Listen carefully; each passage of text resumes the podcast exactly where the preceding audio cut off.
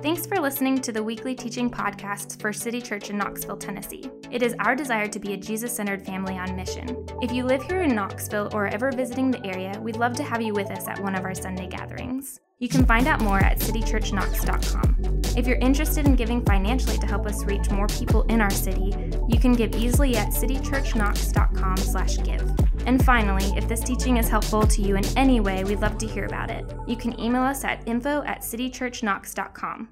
With that being said, here's this week's teaching. Well, again, good to see you guys. If you have a Bible, go ahead and turn with me to the book of Matthew, chapter 19. Matthew, chapter 19. Uh, today, the plan, as many of you probably already know, is to talk a bit about singleness. Uh, one reason for that is because today is Valentine's Day, if you haven't already been made aware of that, uh, which, as we said a few weeks ago, is the holiday um, specifically invented to exclude single people. And so we figured we'd talk about singleness. The other reason for that is because at our church specifically, uh, we tend to have a good many single people coming around. I don't know if you've noticed that or not. Maybe some of you who are single are going, I have noticed that. That's why I'm here. Um, the pool is bigger. Uh, but we actually have a surprisingly high number, at least compared to some churches, of single people coming around our church. As of our last count, about 56% of the people in our life group, uh, life group system, and approximately 60% of our Sunday gathering attenders are made up of single people. And, and, we're really grateful to have that many single folks in our church, in large part because, by and large, the American church does not always do the best job welcoming and including single people, a reality that I'm sure some of you single folks in the room are well aware of. Nationwide, the average number of single people in any given American church is 23 percent. Contrast that with the national percentage where single people make up at least at least 51% of the US population. And really that's just single people aged 18 to 34. So the number is actually probably way larger than that.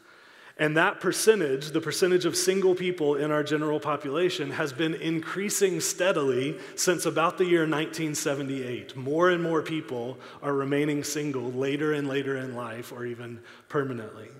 So, all of that to say, the fact that our church is reaching a percentage of single people that is so reflective of the general population in America is actually something we're really proud of, something we're really thankful for here at City Church. And because of that, I think we feel a particular responsibility to equip you as single people, but also all of us as a church, about how to think about singleness well through the lenses of the scriptures. So that's what we're aiming for today, to gain a biblical view of singleness in general. But before we get started today, let me just briefly address what could be a bit of an elephant in the room. And that's that I myself, the person giving this teaching on singleness, am not single. Um, if you've been coming around our church for very long, you know that I am married to an absolutely delightful human being named Anna. We have two kids, Wit and Nora. And so maybe knowing that about me, knowing that I am not single, uh, creates a roadblock for you. It kind of makes you less inclined to listen to what I have to say about singleness. Maybe that to you feels a little bit like somebody giving a talk on the joys of being a vegetarian while they eat a cheeseburger. It just doesn't really make sense in your mind for me to be giving this talk. And I, I want you to know I understand the resistance. I really do. I understand that pushback that you might have. So let me try to help out with a few thoughts on that. First, one of the things about being a follower of Jesus is that we understand our authority as residing not within ourselves or within our experiences, but rather in the scriptures themselves. So, anytime someone gets up here on Sundays and gives a teaching, they are not just giving their own opinion or their own take on a certain topic. Rather, what they're doing is unpacking for all of us what the scriptures have to say about that particular topic. That's the goal. And that means that today, this teaching that I'm about to give is, is not a teaching about what Kent, the married person, thinks about singleness. It's a teaching where I, Kent, am doing my best to show you what the scriptures say about singleness, what they teach about singleness. So I'm not saying take my word for it because I know all about it firsthand. I'm saying take my word for it because I'm simply explaining and expounding on what the scriptures say. Hopefully that makes sense. But all of that said, here's the ironic thing about the passages that we're going to cover today. Coincidentally, both of the passages that we're about to read from are actually single people in the Bible talking about singleness. We're going to read from Jesus, who remained single his entire life, and later Paul, who was either single his entire life or was a widower and was currently single when he wrote what we're going to read here in a bit. So, ironically, even if your belief is that only single people can speak authoritatively about singleness, you should still hear what we have to say today because all I'm doing is reading what single people in the Bible had to say on the topic. So, all of that to say, I don't really have any qualms about sing- speaking on singleness because it's never really my experience or my authority that I'm resting on up here anyway. Now, with all of that out of the way, let's see if we can just start here. I think philosophically, when it comes to singleness, uh, there are two popular perspectives out there in the world. Two different perspectives on different ends of the spectrum that most people tend to ascribe to in one way or another.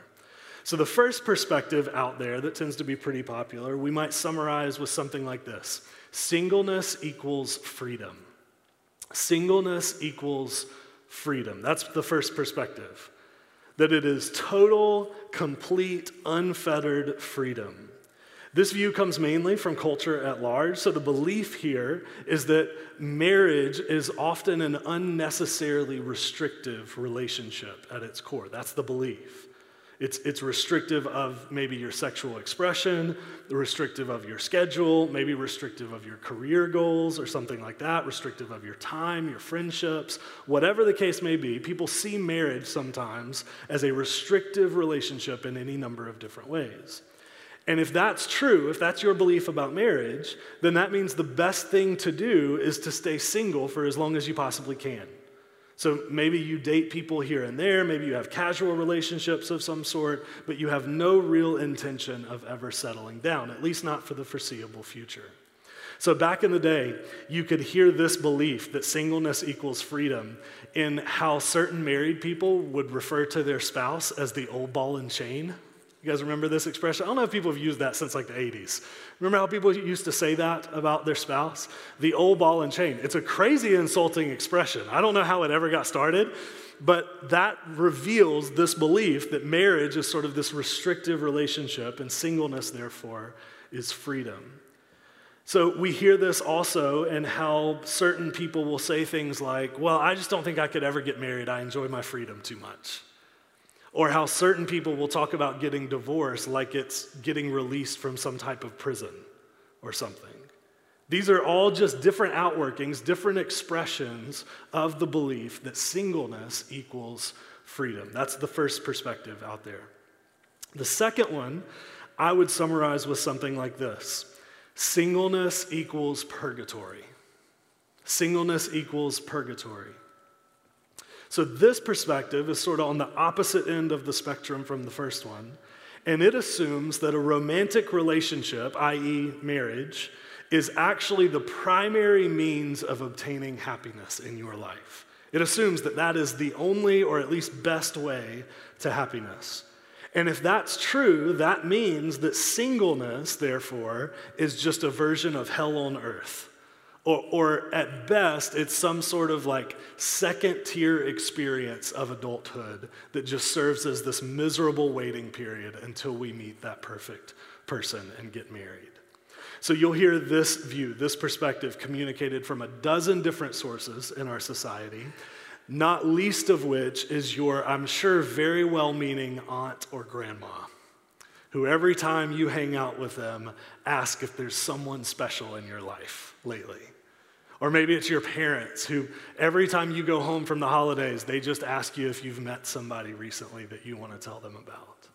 We also see it in, in some TV shows, I'd say specifically reality TV shows, that the plot lines just all revolve around meeting this perfect person that you can ride off into the sunset with.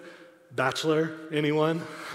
the, the dozen other shows that are modeled just like it. And listen, I want to be clear. I said this in the first service. I had some people be like, Should I not watch Bachelor? It's fine to watch The Bachelor. I'm just saying, be aware of the narrative that it is communicating to you. And the narrative that it's communicating to you is that singleness is just this miserable waiting period until you meet that perfect person that you can one day be married to. Never mind the fact that even in those particular reality shows, most of those relationships that ride off into the sunset at the end of the show tend to end within a year or two after the show ends. So it's not working, is what I'm saying. It's not a helpful narrative because it doesn't even hold up to its own standards. But this is the second perspective that singleness equals purgatory. So those are really the two perspectives that I think are out there. Whether you would put it that way or not, use those words or not, I think those are the two perspectives that most people ascribe to when it comes to singleness. And, and I think what often ends up happening because of those two perspectives is that real, actual single people sort of get caught in this weird ideological tug of war between those two perspectives. So, single people in our world have, have a voice in one ear telling them that they just need to meet someone, and until they do, they are going to be miserable. And then they have a voice in the other ear telling them that once they get married, they are going to be miserable for the rest of their married life because they're married. Selah right? Like, I just can't imagine two worse options to hand to people who are currently single. And so, what often happens is that single people are in this awkward middle going, uh, okay, so you're telling me there are no good options for me. no matter what I do, I'm screwed. There are no options whatsoever. Can anybody in the room identify with the awkward frustration that is being a single person in today's modern world? I think often it creates really unhelpful scenarios for all of us.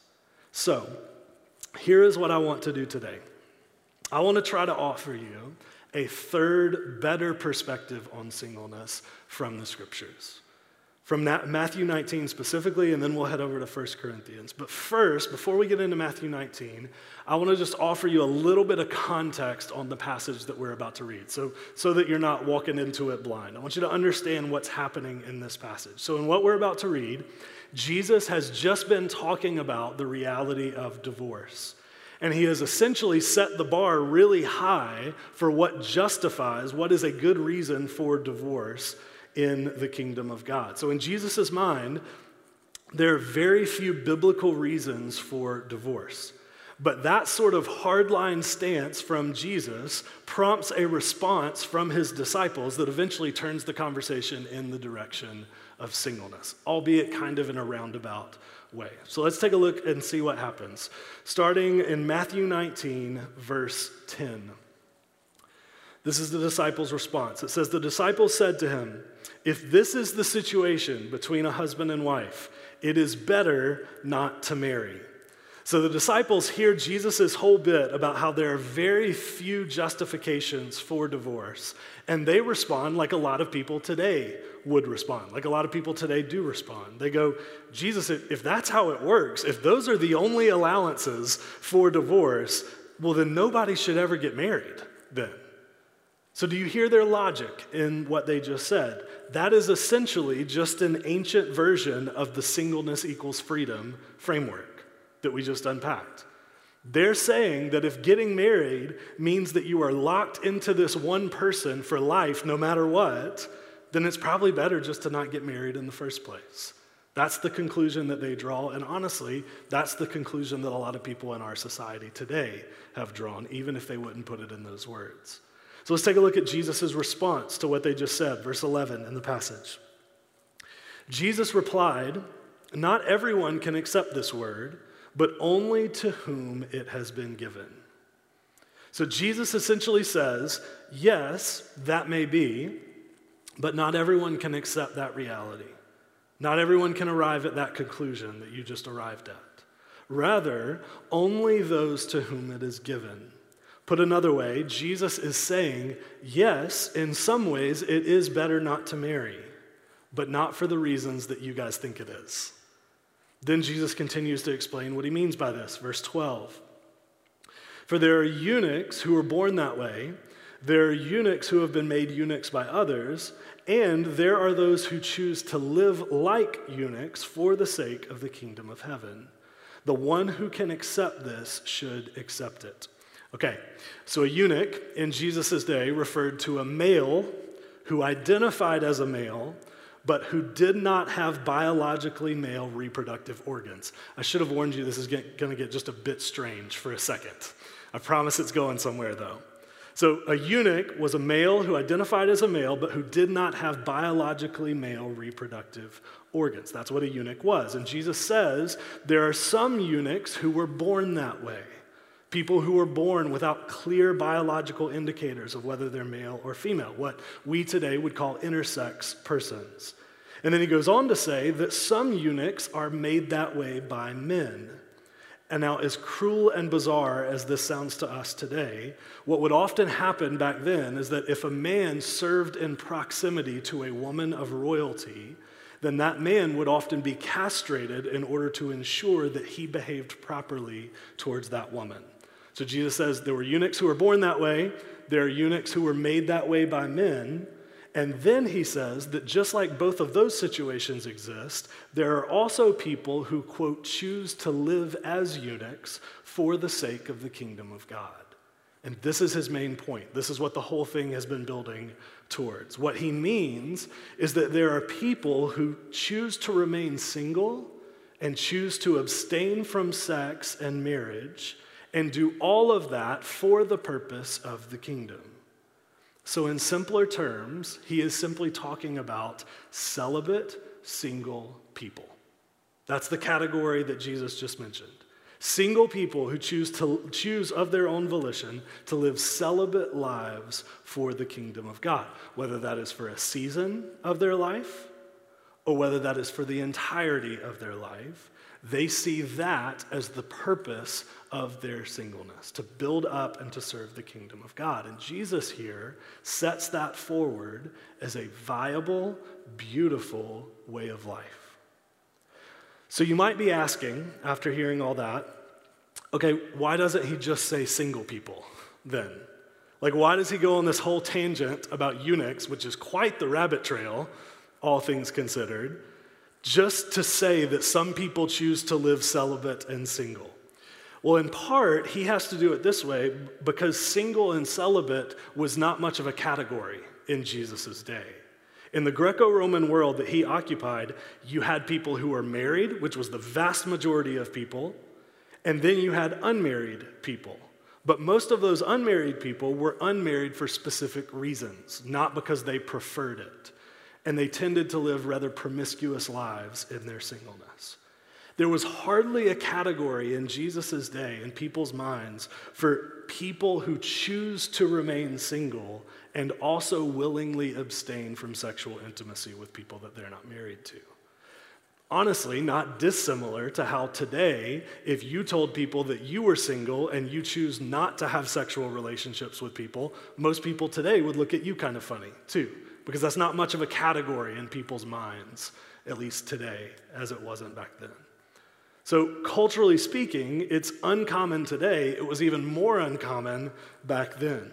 So, Jesus, in a way, has to invent a category in people's minds for God glorifying, deliberate, purposeful singleness. It's not a category that existed for most of them, so he has to sort of invent one. He has to reference this completely different framework, the framework of a eunuch, in order to help people grasp this very different approach to life and sexuality. Does that make sense, at least in theory?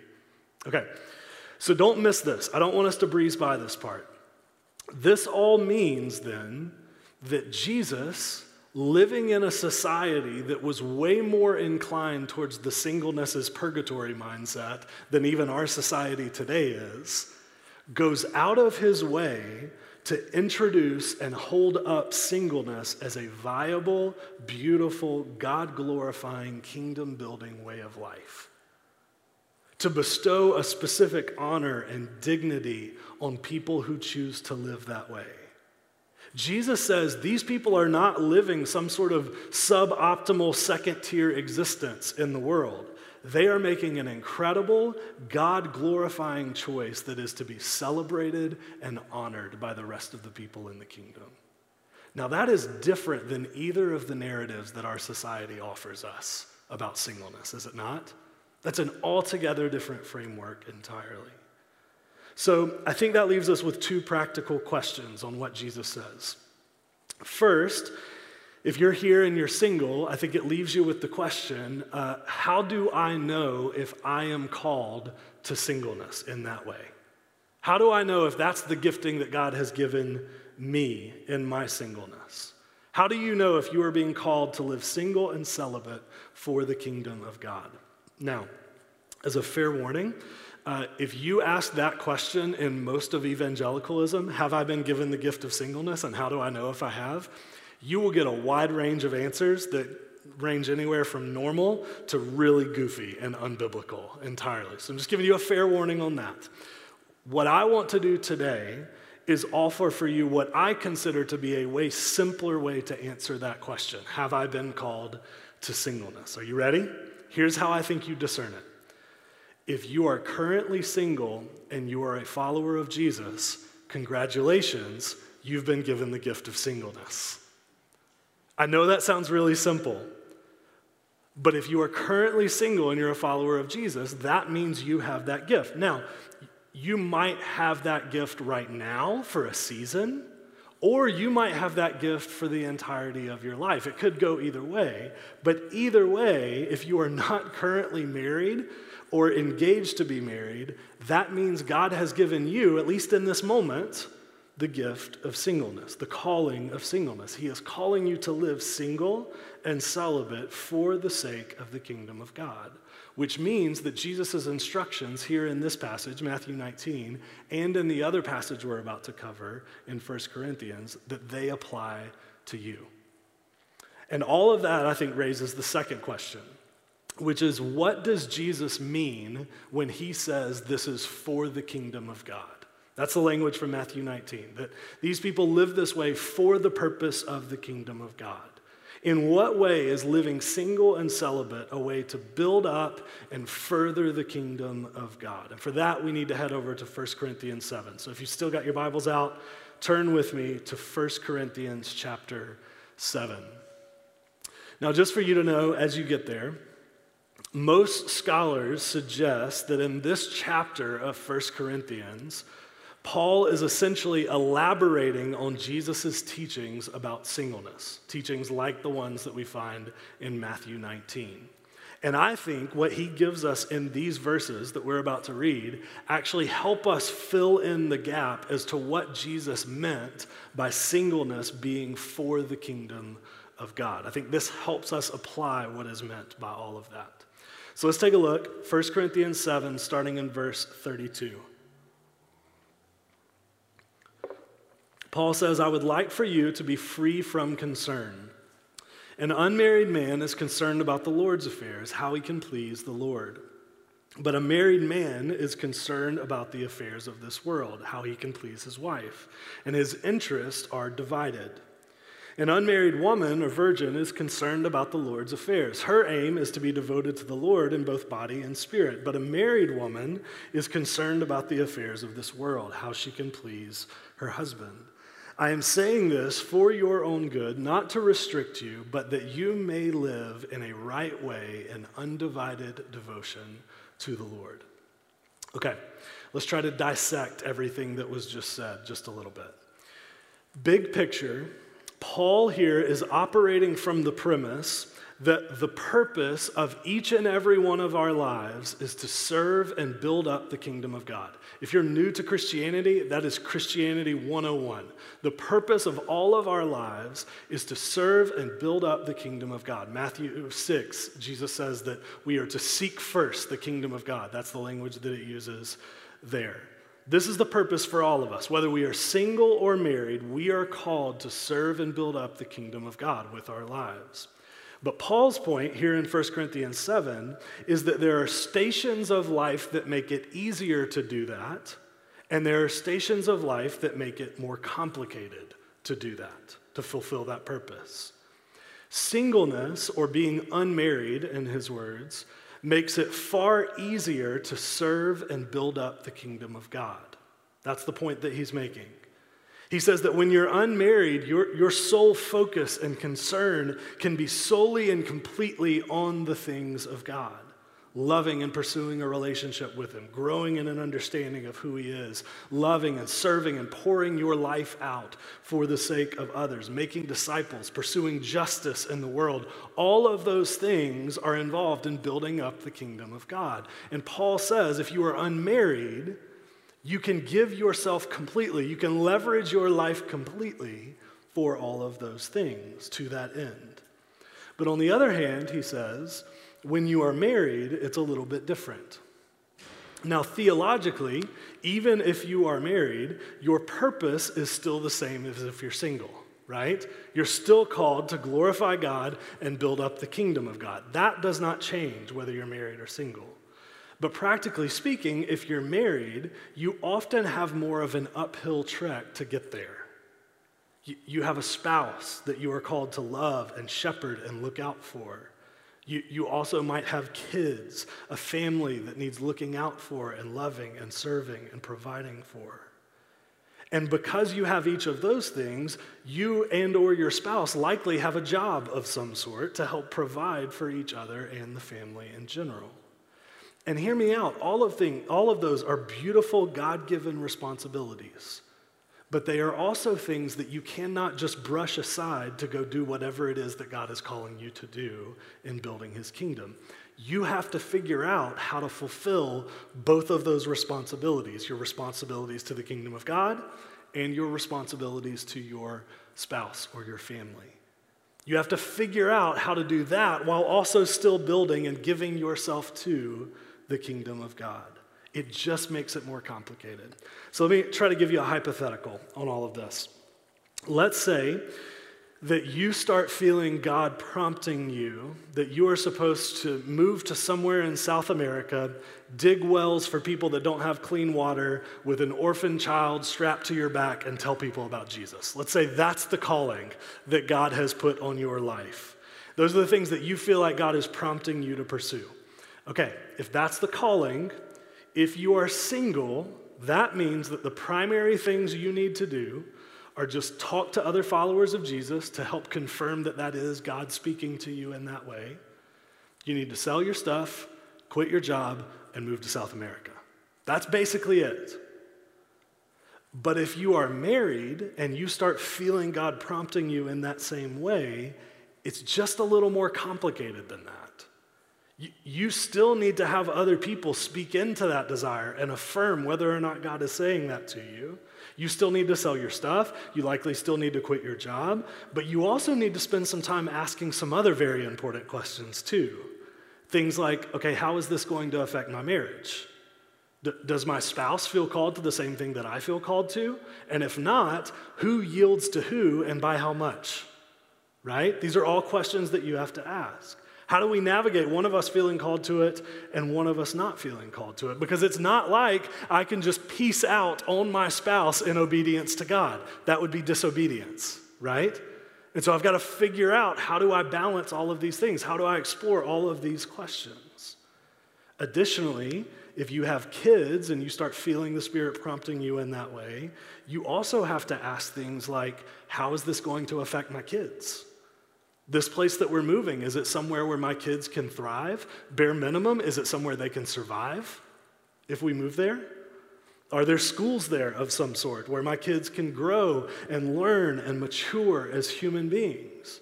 If there aren't schools there, will we as their parents have the ability and the time and the bandwidth to homeschool them? If one or both of us are homeschooling them, will we still have the time and the energy to dig the wells or adopt the orphans or whatever it is that we're being called there to do? And as we're doing all of that, how are we going to make sure that we have income in, order to put food on the table so that we can survive? There are just a lot more questions that you have to ask. I could go on with more of them, but if you are married and or have a family, there are just far more questions that have to be asked and answered in that obedience to the kingdom of God. Because there are more people that your decisions immediately and dramatically impact. And those things can become obstacles to building the kingdom of God in certain ways. But hear me out. These are not just obstacles in those types of extreme examples of moving to another country and serving God in that way. They're often obstacles in what we think of as just normal everyday life of a follower of Jesus. For instance, and I've mentioned this to you guys before, in my experience, the past eight years as a pastor, the most common excuses I hear given for why people cannot do kingdom things are reasons that surround marriage and family. The most common reasons I hear for why people can't make disciples, can't do mission work, can't tell people about Jesus, can't be involved in the life of the church have to do with their spouse and their kids.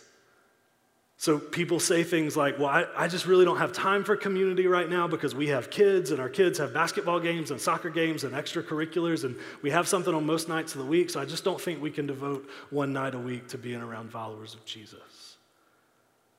I hear people say, Well, I can't really make disciples right now because my spouse is really more of a homebody than I am, and they like to stay in most nights, and so I really need to love them well in that way and not go do things at night.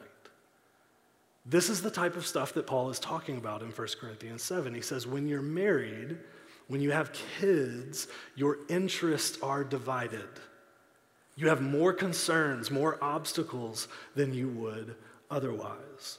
Now, let me say as clearly as I can to the married people in the room that's not Paul saying that those things are excuses. Are you with me on that?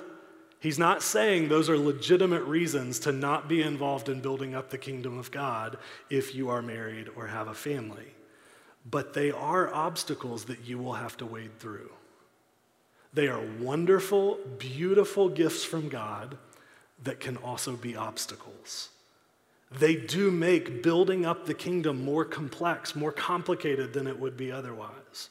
So I can speak from experience. I love my wife. I love my kids. I would not trade them for the world. But I can verifiably say that making disciples and participating in the life of the kingdom takes way more effort now than it did when I was single. It takes more intentionality. It takes more planning. It takes more strategic thinking. It takes resisting the urge to just do what most other families in America do, which is everybody comes home from their job and they shut their doors from the outside world and they just keep to themselves. So none of these things are excuses. They're not reasons that get us a get out of jail free card when it comes to serving and building up the kingdom of God. But Paul is saying they are obstacles. They're things that you have to consider. When you are married, you have a more complicated path towards active participation in the kingdom of God. You have additional obstacles, additional concerns, additional hurdles. So, his take on all of that is that if you are a follower of Jesus and you're currently single, you're currently unmarried, shouldn't you at least take all of that into consideration? Shouldn't you take that into consideration when deciding whether or not you want to get married one day? Shouldn't you at least consider that getting married could become an additional obstacle to fully participating in the life of the kingdom? So, being married versus being single does not change what we are called to do for the kingdom or the purpose of building up the kingdom. That's the same. But it does change the ease with which we can do those things. And that's worth consideration. Now, at this point, if you are in the room and you are married, you may be a little bit confused because maybe you walked in here thinking that the Bible spoke really highly of marriage, and you're like, right now it kind of sounds like the Bible hates marriage and discourages people from marriage. So you, you might be wondering is Paul saying here that none of us should get married because it could be a barrier to building up the kingdom? The answer to that question is no. That is not what Paul is saying in this passage because he also says in this same chapter, but each person has their own gift, meaning some people are meant to be married, some people are meant to be single. So, Paul's take on all of this is yes, in some ways, it is better, it is easier to be single because then there are less obstacles in your way to pursuing and building up the kingdom of God. But that doesn't mean that every human being on earth should be single because some people have one gift, some people have another. But all of that said, at the very least, I think this means that Jesus and Paul alike are charting a way forward that rejects either simplistic narrative about singleness from our society. Singleness is not freedom in the sense that we are free to live selfishly and wastefully and driven by every whim and desire. And singleness is not purgatory in that it is just some sort of miserable waiting period until we become fully human by getting married. Rather, singleness is a beautiful, viable, God glorifying, kingdom building way of life. That's the perspective from the scriptures. And another reason for all of this that I think is really important, is definitely worth noting, is that singleness most resembles what eternity will be like. Singleness most resembles what eternity will be like. For this, we see this in Matthew 22. You don't have to turn there unless you just want to. Jesus here, once again, is talking about marriage and divorce. And in doing so, he offers this in verse 30 of Matthew 22. At the resurrection, people will neither marry nor be given in marriage. They will be like the angels in heaven. Now, this is fascinating. Jesus is talking about the resurrection. So, by that, he means the new heavens and the new earth. When Jesus returns and makes all things new, what many of us probably refer to as in heaven. In heaven, in that future reality, Jesus says people will not be married. No one will be married in heaven. So, catch this Jesus is saying that ultimately, all of us will be single for eternity. It's just that some of us right now are temporarily married. All of us will be single for eternity, some of us are temporarily married. Now, some of you who are married in the room probably hear that and you immediately get a little bit sad, right? Like, I, I like Anna. I like being married to her. I, I would love to be married to her in heaven for eternity. But this passage seems to be saying that I won't be. So, how in the world is that good news for married people? Here's why. We have to remember that in the scriptures, marriage is always described as a picture, a sort of living metaphor for a far more important relationship, and that's the relationship between Jesus and his church. So, Paul unpacks this in detail in Ephesians 5. If you want to go read it on your own time, he unpacks this whole idea. But the idea is that earthly marriages are simply meant to be microcosms of the grand marriage between Jesus and his people. Which means for married people in the room, every good thing that you experience and every good thing that you enjoy about your marriage is good because it is a reflection of the bigger relationship that it represents. So, Jesus' point is that when the new heavens and the new earth is our reality, when Jesus returns and makes all things as they should be, we will not need the picture anymore because we will have the reality. It makes no more sense to cling to a marriage in heaven than it does to insist on looking at a picture of your spouse when your spouse is sitting right next to you. This is a picture, this is the reality. So, in the new heavens and the new earth, we will not need earthly marriages or earthly families because we will all be caught up in the eternal realities of being a part of the perfect eternal family of God. That's his point. And so, the call to all of us, single or married, is to practice living into that eternal reality in the here and now to see ourselves more as members of God's family than we do see ourselves as a member of our earthly family, to see ourselves more as a part of the body of Christ than we do as a husband or a wife or a potential husband or a potential wife to see ourselves as more subsets of God's big family than we do as isolated, insular family units, and to see ourselves more as members of God's family than we do as isolated individuals in the world. So, on that note, before we're done, I would love to just speak briefly and practically to each group of people in the room married people and single people. We'll just start with married people. For married people in the room, I want to propose that we do everything in our power to come alongside our single friends in their singleness and not to make them more discontent in their singleness. That's the big picture. Let me tell you some specifics on how I think we achieve that. At bare minimum, that means not making every conversation with them somehow about what, who they're dating or if they're dating. Not making every conversation about that. It means not getting more excited about them dating someone than we get excited about anything else in their life. It means that we hang out with them as much as we hang out with our married friends. It means us being honest about sharing the, the joys of marriage, but also the difficulties and the frustrations of marriage with them. It, it means us giving them a realistic view of our marriage and not an airbrushed one. And at the same time, it looks like seeing to it that not every topic of conversation with our single friends somehow circles back to us in our marriage. Because that's likely going to make them feel like a stranger in the conversation if that happens. Additionally, what if we as married people were to look for ways to celebrate the beautiful, God glorifying singleness of our single friends? I don't know if you've ever realized this, but nearly every celebration and every milestone in our society are for people who are married and married with kids. So, weddings, wedding showers, anniversaries, gender reveals, baby showers, kids' birthday parties. If you are single, you just get your birthday. That's it. All of the milestones, all of these moments in people's lives that we celebrate tend to be for those who are married or married with kids. So, what if we looked for ways to celebrate the accomplishments and milestones of our single friends and their singleness? So, if when one of them gets a job or gets a promotion at their job because they've been working their tail off, what if we threw them a celebratory dinner and footed the bill for it and just celebrated the fact that they had done that?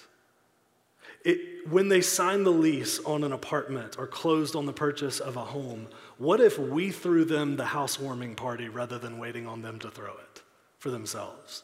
And what if we invited as many people as we could so that every single thing they needed to make that place a home was provided for them? What if, when our single friends decide to go overseas to tell people about Jesus for a season, what if we threw them the most epic send off party the world has ever seen and flooded them with tangible reminders of how we are praying for them and encouraging them while they're gone? What if we sought out ways to celebrate singleness like our society often only celebrates marriage and having kids? And lastly, and maybe this is the most down to earth example in all of this. What if we simply treated our single friends as peers in our lives? Sometimes a friendship between a married person and a single person can almost feel like it has this undertone of pity in it. Have you guys ever felt something like that? So it's almost like it's assumed sometimes by both people in the relationship that the married person is automatically the more spiritually mature and the wiser one in the relationship. Can we just be done with that arbitrary dynamic in our married and single relationships? There's no reason for us to believe that. What if anytime we wanted wisdom about a decision that we were making in our lives, what if the first person we sought out was our single friend or our single friends? What if we asked their advice first? What if the person we most trusted to call us out on things and engage us on things that are off in our lives were our single friends? What if, when we wanted help with something, when we wanted help seeing something more clearly in regards to the kingdom, what if we asked the advice of our single friends? Because listen, if what Paul is saying in 1 Corinthians 7 is true, there's at least a decent chance that our single friends see the kingdom more clearly than we do as married people. So, what if we asked for their advice first? What if we sought out their wisdom first? I think that would help kill this unhelpful dynamic that often exists between single and married people. So, married people, let's do everything we possibly can to celebrate and honor and encourage God glorifying singleness. And finally, for single people here in the room, I, I, want to once again acknowledge that at times this world can be a crappy place to navigate the realities of singleness. It really can. And I want to acknowledge and even apologize for the fact that sometimes the church is the crappiest place for single people. We do not often do a good job of pursuing that safe place within the church. And I want you to know, as one of your pastors here, that I am committed to fighting against that being the case here at City Church in every way that I possibly can. I hope that we've already accomplished that in ways based on how many single people are a part of our church, but we want to continue to grow in it. We want to create an environment where there's no preferred state of existence at City Church between being married or being single, that all of them are equally beautiful, equally viable means of existence in the kingdom of God. We want to be a church that recognizes your valid, deserved, God glorifying, vital place at the table as single people. We want to honor that. We want to seek that out, and we want to show you how to be everything that God made you to be. Because here's what I know our world is an absolutely broken place. That's always been the case. For as long as there's been people existing, our world has been a broken place. But I think that is especially obvious right now. There are people hurting, there are tensions rising, there is hopelessness clouding people's eyes at nearly every turn. There are needs in our world that God wants met. And if what we covered today is true from the scriptures, Many of the people who make the biggest dent in pushing back darkness on planet Earth are going to be single people. He is calling you to go to the ends of the earth and make disciples of all nations, to meet the needs that He has put around you. He has called you to hold your hands against the wounds of a bleeding world and tell them about the hope that is found in Jesus. And listen, anybody who tells you that is not a valid and beautiful way to spend your life does not understand what life is all about.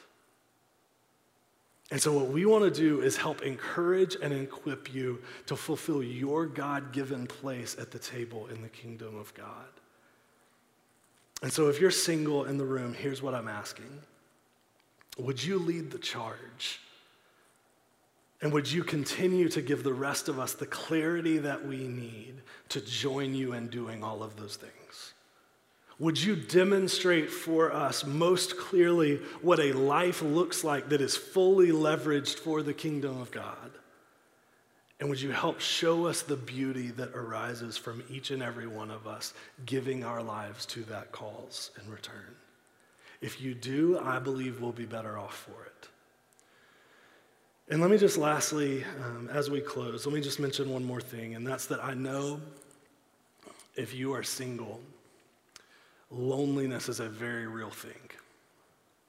For a lot of us, loneliness is a very constant experience in singleness. And a lot of that comes from a world that teaches us that the purpose of life is perfect happiness and sexual fulfillment. It Tells us that that's as far as the purpose of life goes. Those are the things that life is all about. And so I know that loneliness can be very real.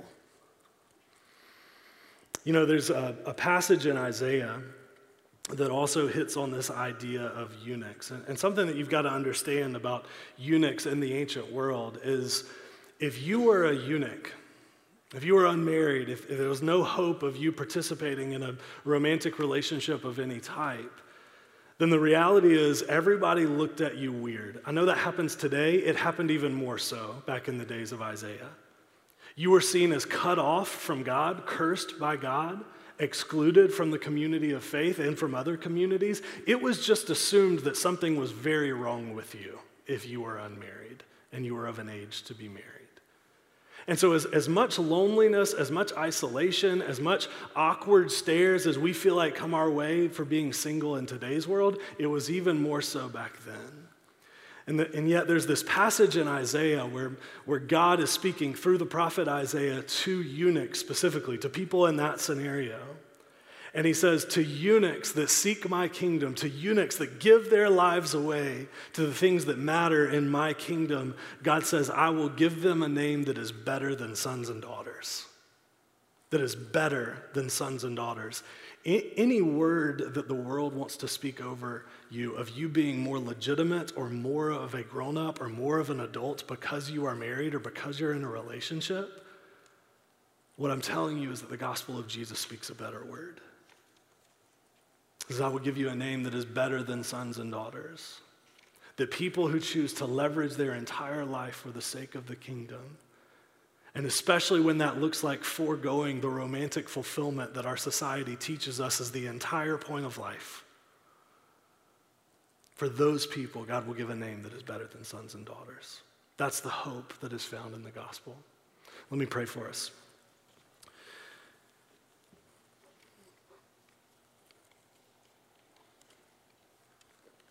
Father, um, no doubt this is a um, this is a message. This is an idea. All of these are ideas that run counter um, run counter our culture in just about every way.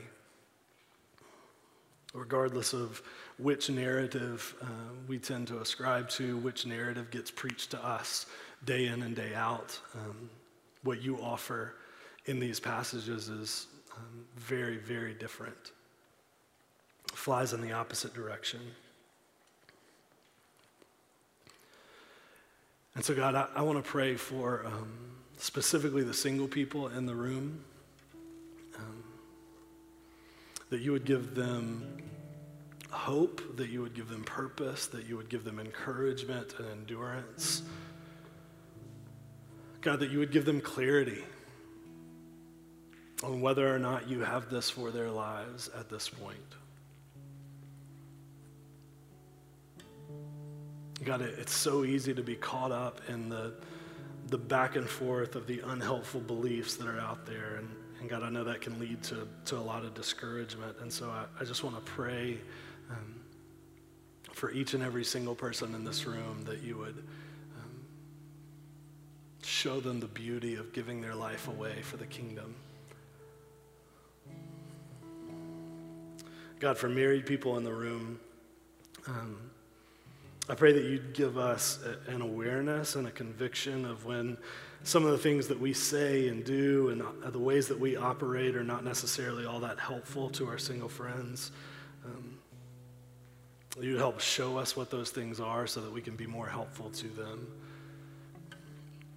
And God, through all of this, um, I pray that we would become a church family that shows off the beauty and the sufficiency of you and your kingdom in, in all sorts of different ways. God, that we show it through our marriages, but also that we show it through our singleness.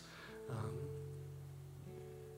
that each of those are, are equally valid and beautiful ways of showing the world around us who you are.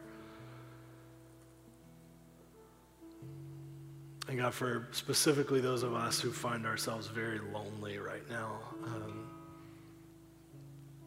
I pray that uh, your spirit uh, would make himself known to us in very tangible sorts of ways. That he would be with us. That he would walk with us through the daily difficulties of singleness in the modern world, and that he would give us hope and encouragement and peace and clarity. So, God, our prayer is that you would grow all of us together to embody more of what your kingdom is and what your kingdom one day will look like in its fullness, and that we would practice the realities of that in the here and now. That's what we want. And so, God, would you help? Would you fill us with your spirit in order to accomplish that? In your name, amen.